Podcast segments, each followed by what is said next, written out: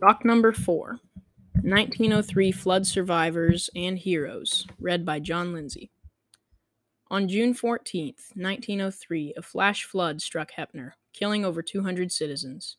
This resulted in the loss of 25% of the town's population, making history as the most percentage of lost lives from any Oregon natural disaster.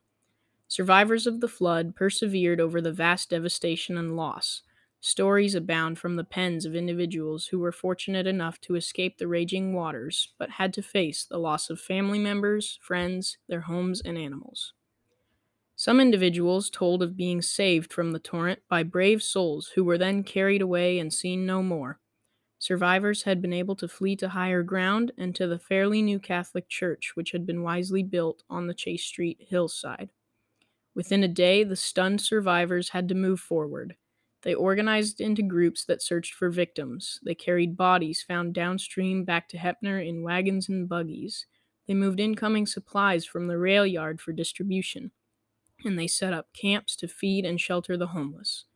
Survivors were burdened with having to identify the bodies taken to makeshift morgues in the Opera House and Dance Hall in the upstairs bank building. With help from others and by courage and determination, the citizens of Heppner cleared away the debris and rebuilt their homes, leading the community to a new future. Donated by Susan Lindstrom Weeper, honoring her relatives, August Lundell and his wife and two children who survived the flood.